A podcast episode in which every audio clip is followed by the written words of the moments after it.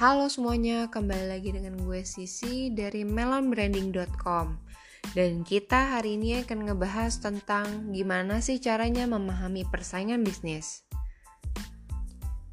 Nah, apa sih persaingan bisnis itu?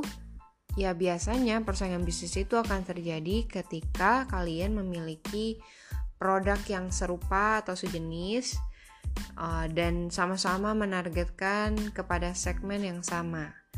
Dan sebagai pebisnis, seharusnya kita udah tahu gimana cara menganalisa untuk menghadapi dan memenangkan persaingan usaha tersebut.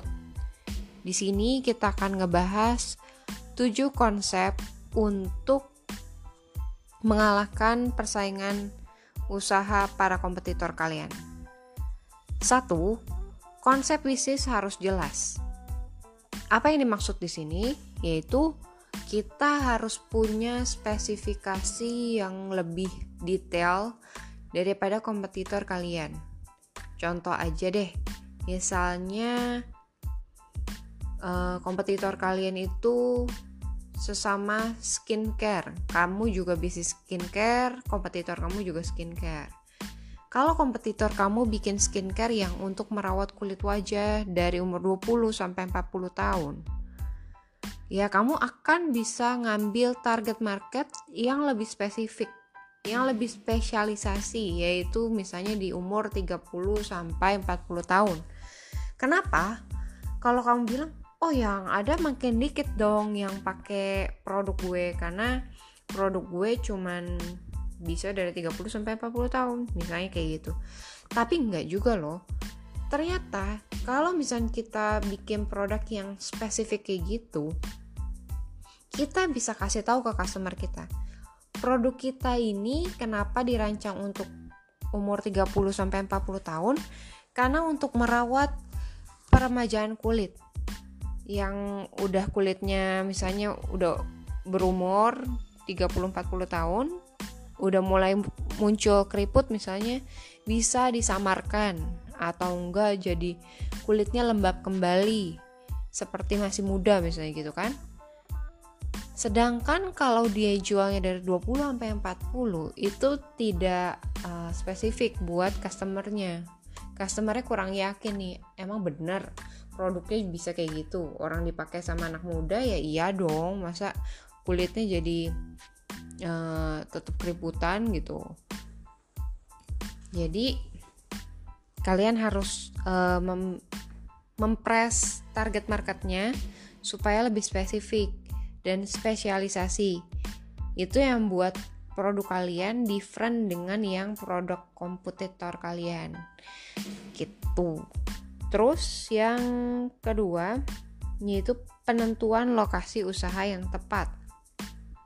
Di sini agak tricky sih karena e, memang benar lokasi itu harus tepat. Kalau aku pernah dengar ya ceritanya tentang uh, Sunpride uh, tahu kan yang jualan pisang di supermarket, di pasar, semua ada pisangnya Sunpride itu. Nah, Sunpride itu dia pengaruh banget dengan lokasi yang tepat, yang strategis. Misalnya, dia bisa tuh jualan di uh, pinggir jalan dari pagi sampai pulang kerja gitu tapi omsetnya akan segitu-segitu aja dibandingkan daripada dia buka cuman 2 sampai 4 jam di depan sekolahan anak TK katanya. Malah itu lebih banyak yang beli omsetnya lebih tinggi jauh daripada yang dia jualan dari jam 8 sampai jam 6 sore gitu. Sedangkan kalau misalkan uh, dia jualannya di depan sekolahan TK atau SD, itu yang beli ibu-ibu pagi-pagi antar anaknya biar anaknya sehat beli pisang. Bisa juga beli buat uh, suaminya sebelum berangkat kerja seperti itu. Jadi lokasi waktu sangat menentukan untuk beberapa usaha. Tapi untuk uh, kasusnya melon sendiri kita tidak memerlukan uh, lokasi yang strategis. Karena jujur kita kan perusahaan jasa kita akan meeting di tempat lain biasanya, entah itu ketemu di tengah atau di kantor klien. Dan jadinya kantor kita itu tidak perlu yang uh, gampang ditemukan oleh orang atau harus uh, mudah dijangkau. Kita adanya tuh di Grand Emerald dan itu tuh lokasinya khusus buat untuk kantor processing gitu. Jadi dia nggak bisa kayak mm, main dateng atau buat transaksi langsung di situ. Kita paling cuma pakai untuk meeting uh, ketemu di luar terus atau nggak ketemu di kantor klien. Jadi kalau di kasusnya Melon sendiri kita lokasi yang strategis bukanlah hal yang utama kayak gitu. Terus untuk poin yang ketiga yaitu kualitas produk kalian harus yakin dulu nih dengan kualitas produk kalian. Seperti contoh yang kasus uh, skincare tadi yang aku udah bahas. Um, kalau kalian ngerasa oh produk gue ya biasa-biasa aja.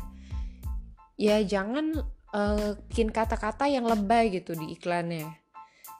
Uh, bener-bener kasih manfaat atau fitur-fitur yang kalian memang punya. Gitu. Dan kalau kasus skincare yang tadi misalnya uh, kompetitor kalian ambil 20 sampai 40 tahun dan kalian batasin 30 sampai 40 tahun dan main di uh, misalnya skincare untuk uh, eh, anti aging misalnya. Nah, kalian harus yakin produk kalian itu memang ada anti agingnya dan kelebihannya tuh memang di situ. Misalnya serum anti agingnya kalian lebih tinggi daripada kompetitor kalian yang jualnya ke 20 sampai 40 tahun gitu atau vitaminnya misalnya. Nah maksudnya yang penting produk kalian itu benar-benar mengandung apa yang kalian ucapkan gitu di iklannya. Jangan sampai uh, customer kalian tuh malah kecewa setelah mendapatkan produk kalian.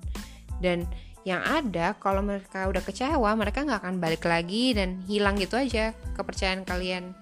Gitu dan itu akan bikin jelek juga ke brand kalian.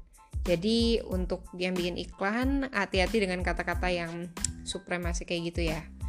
Nah yang selanjutnya adalah pikirkan promosi yang efektif. Nah di sini tuh termasuk ke bidang kita juga kenapa aku bilang harus punya promosi yang efektif? Karena sekarang itu lagi zamannya campaign. Kalau kalian tahu uh, kalau kayak Tokopedia kan ada hashtag mulai aja dulu. Uh, atau enggak sekarang tuh lagi musim yang kayak BCA dibikin gampang. Jadi uh, hashtag-hashtag yang kayak gitu atau campaign-campaign yang diucapkan terus-menerus uh, bisa juga tagline. Nah itu harus yang sampai nempel sama uh, customer-customer kita. Sama target market kita khususnya ya. Jadi uh, kita pernah bikinin kasusnya tuh untuk sinergi yaitu perusahaan real estate untuk uh, properti Australia. Dan kita bikinin mereka campaign sesimpel itu uh, kenapa kita pakai hashtag sesimpel itu? Karena kebanyakan orang Indo akan uh, ngerasa ribet gitu kalau ingin transaksi uh, transaksi untuk beli rumah properti di luar negeri kayak Australia misalnya. Jadi kita mau ngebahas kita mau bikin campaign kalau jual beli properti di sana menguntungkan dan cepat gitu nggak ribet nggak pakai ribet. Jadi hashtag sesimpel itu. Dan um, untuk campaign selanjutnya atau promosi yang efektif selanjutnya yang pernah kita pegang yaitu di Mahathir Tanjung Barat uh, Perumnas. Nah kita bikinin hashtag uh, hari masih panjang. Kenapa kita bikin hari masih panjang? Kita ngulang-ngulang terus itu di postingan kita. Karena kita mau kasih unjuk apartemen yang nempel sama stasiun kereta api itu bikin hari kalian tuh lebih panjang misalnya nih biasanya kalau yang kerja di Jakarta, abis pulang kerja macet-macetan di jalan, dan akhirnya pulang udah malam banget, anak udah pada tidur. Kalau misalnya masih single juga udah nggak bisa jalan-jalan ke mana-mana, udah capek di jalan dan lain-lain. Nah, dengan punya apartemen yang nempel sama stasiun, hari itu jadi lebih panjang karena dia tinggal naik kereta langsung nyampe di tempat tanpa macet tanpa gangguan uh, terus kayak kalau yang masih single bisa tinggal naik kereta bisa ngunjungin temennya bisa hangout karena nggak kena macet nyebrang tinggal ayon misalnya jadi maksudnya aku tuh bukan untuk promosi ya tapi lebih arah uh, hari masih panjang karena mereka bisa melakukan hal-hal lain selain macet-macetan di jalan, uh, capek, kayak gitu-gitu. Jadi, kenapa kita harus bikin promosi yang efektif? Ya bikinlah campaign-campaign, hashtag, tagline yang mudah ditangkap oleh customer kalian. Yang mudah diucapkan berulang-ulang kali dan orang akan nempel dengan promosi itu dan ingat brand kalian. Gitu um, selanjutnya kita teamwork nah teamwork di sini tuh ya mitra kerja kalian sih kalian nggak bisa tuh kalau udah uh, bisnis semakin besar kalian pasti udah nggak ke handle sendirian. Kalian butuh tim bahkan super tim ya kalau bisa dibilang. Karena misalnya kalau usaha kalian baru nih orangnya kan masih dikit ya. Nggak mungkin dong kalian langsung hire full team yang bisa pegang bagian mereka masing-masing. Pasti masih ada tuh yang kayak merangkap-merangkap kayak gitu nah di situlah kalian butuh super team yang di mana orangnya kompak komit dan ya rajin ya tentunya kayak gak bisa tuh kalau misalkan uh, mereka kerjaan belum beres tapi uh, udah minta pulang karena uh, prinsipnya mereka uh, ya jamnya pulang ya pulang gitu. Memang kita perlu aturan itu. Tapi untuk tim yang kecil atau perusahaan baru itu ya perlu orang-orang yang komitmen dan emang passion mereka di situ. Kita memang susah sih untuk bikin orang loyal ke kita di saat kita masih kecil. Tapi saya yakin kalau misalkan super team ini bisa dilakukan dengan cara uh, kasih advantage juga buat para pekerjanya gitu. Gak cuma soal gaji. Gaji itu cuman uh, satu dari sekian banyak hal yang bisa bikin orang nyaman kerja di kalian. Bisa tentang tunjangan, bisa juga karena uh, teman-temannya asik, uh, bosnya juga asik atau fasilitasnya nih kayak makan gratis atau uh, bisa dengerin musik bisa istirahat kapan aja misalnya lo ya itu uh, itu prefernya dari bos kalian tuh apa gitu atau kalian bosnya juga kalian harus mikir loh kayak apa sih yang nyaman bagi karyawan-karyawan uh, kalian? Dan uh, kalau teamwork di sini juga kalian bisa loh untuk uh, cari mungkin ya kompetitor atau mitra kerja yang mau bekerja sama dengan kalian untuk kebaikan brand kalian gitu brand kalian masing-masing atau ngajakin kerjasama orang yang di bidang itu mau nggak join sama kita untuk ngembangin bisnis ini jadi lebih besar lagi scale up yang selanjutnya adalah evaluasi dan lakukan inovasi. Jadi e, beberapa bulan sekali, kalau kita sih sebulan kali sebulan sekali ya, kayak kita pasti ada evaluasi. Kira-kira laporan nih di bulan ini kesulitannya apa? Kadang ada yang ngerasa ini penjualannya lagi lesu banget nih uh, kenapa ya uh, ada kesalahan dari kita, promosi kita, atau memang keadaannya yang memang lagi nggak memungkinkan. Contohnya ya, kalau misalkan uh, di bulan Ramadan nih kayak gini, memang penjualannya uh, bisnis-bisnis itu pada naik. Tapi setelah lebaran itu memang jadi lebih sepi. Dan itu memang natural gitu. Karena belum kembali normal, bah bahkan masih ada yang libur gitu loh. Nah, di situ juga kita harus sabar-sabar kita lihat juga persiapannya gimana nih untuk uh, mempersiapkan diri di bulan uh, setelah Ramadan ini gitu. Apakah kita harus stok uh, orderan dari sekarang nih kayak kejarin gitu atau memang uh, kita bisa bertahan dengan cara kita cari project uh, yang langsung besar misalnya tapi di sini tuh nggak lagi-lagi nggak cuma soal uang ya. Kadang kalian juga harus uh, mikirin tentang inovasinya. Bisa aja loh penjualan tuh turun karena memang ya customer kalian udah bosan dengan produk kalian gitu. Nggak ada bedanya dengan uh, konsumen uh, bukan dengan kompetitor kalian.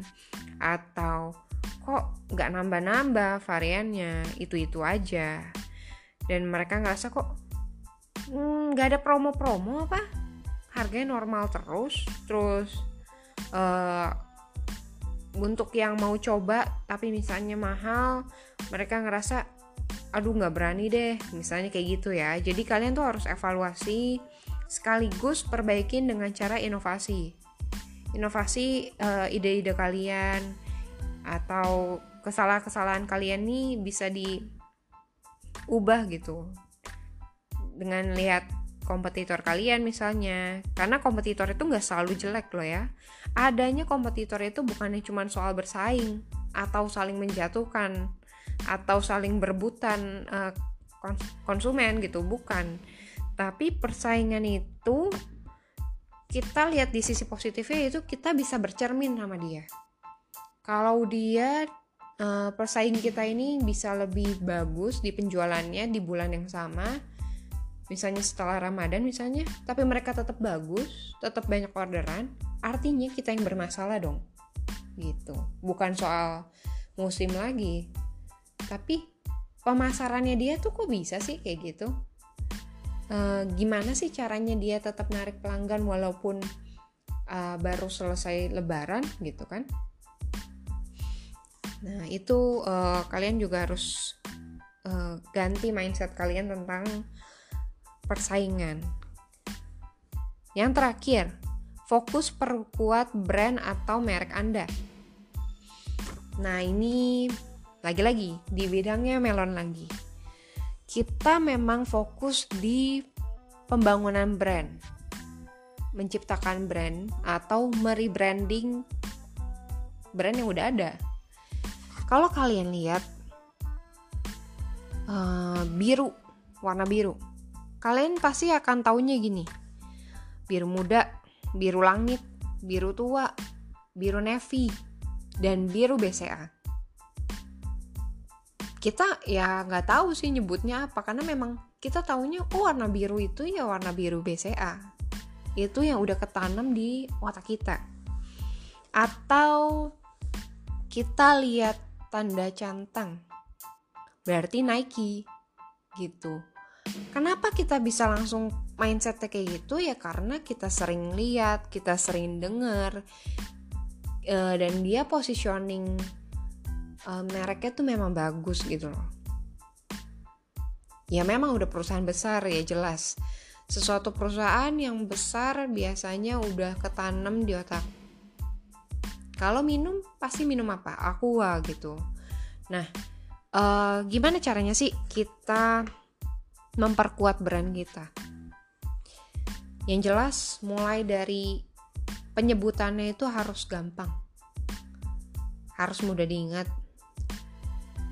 Bentuk logonya pun gak usah yang ribet-ribet. Bahkan kebanyakan uh, brand-brand yang udah mendunia, yang udah besar, itu tuh malah logonya simple contohnya aja Zara cuman tulisan Zara aja kok diketik gitu tapi karena simpelnya itu loh yang bikin orang-orang tuh ingat. BCA simple. Gitu. Karena sesuatu yang simple itu bukan berarti nggak bagus. Itu yang suka salah kaprah di uh, orang kalau bikin logo ya. Logo ini gitu doang, Mbak. Ya, kalau kayak gitu doang saya juga bisa. Kenapa mahal banget? Nah, itu dia masalahnya. Um, logo itu bukan soal kesulitan bikinnya. Itu soal inspirasi dan juga memang filosofinya kalau kalian bikin logo asal-asalan nulis, memang dia nggak ada nilainya. Yang bikin ada nilainya itu ya filosofi dari logo tersebut. Apa yang mendasari kalian bikinnya seperti itu? Nah, perkuat brand Anda yaitu kalau misalnya kalian uh, punya bisnis tradisional yang tadinya masih uh, ya semuanya serba offline lah. Ada gudangnya eh, nggak punya website. Nah ya perkuat brand anda ya dengan cara gitu. Merebranding uh, bisa dengan berupa logo di rebranding. Seperti Ajinomoto yang lama berubah jadi Ajinomoto yang baru. Uh, terus Fresti juga logonya berubah dari yang dulu. Google Google aja berubah loh. Gitu. Instagram berubah. Merebranding itu jadi yang lebih simple, mudah diingat, modern, dan gak cuma tentang logo. Perubahan dari era tradisional, offline, jadi digital, itu tuh perlu effort juga untuk misalnya ya kayak pembuatan website, uh, yang bikin website kalian tuh bisa masuk ke page 1 itu memperkuat brand kalian. Yang tadinya nggak pernah denger yang tadinya apaan sih baru ya? Dan akhirnya mereka mulai ingat terus ingat terus kenain ads. Selalu kena dia lagi kena dia lagi dan akhirnya dia ingat oh ini yang jualan ini skincare. Yang jualan hmm, skincare anti aging misalnya. Gitu. Jadi uh, perkuat brand itu ya masalah soal gampang diingat mudah ditemukan gitu. Dan semakin sering customer lihat kalian mereka akan kerimain terus ketanam terus oh ada produk ini. Suatu saat dia butuh, dia akan hubungin kalian. Jadi yang namanya pemasaran itu itu investasi, bukan kos. Mungkin kalian bilangnya, ah boncos nih gue bikin ads kayak nggak ada penjualan atau penjualan dikit banget nggak nutup modal. Tapi itu hanya permulaannya.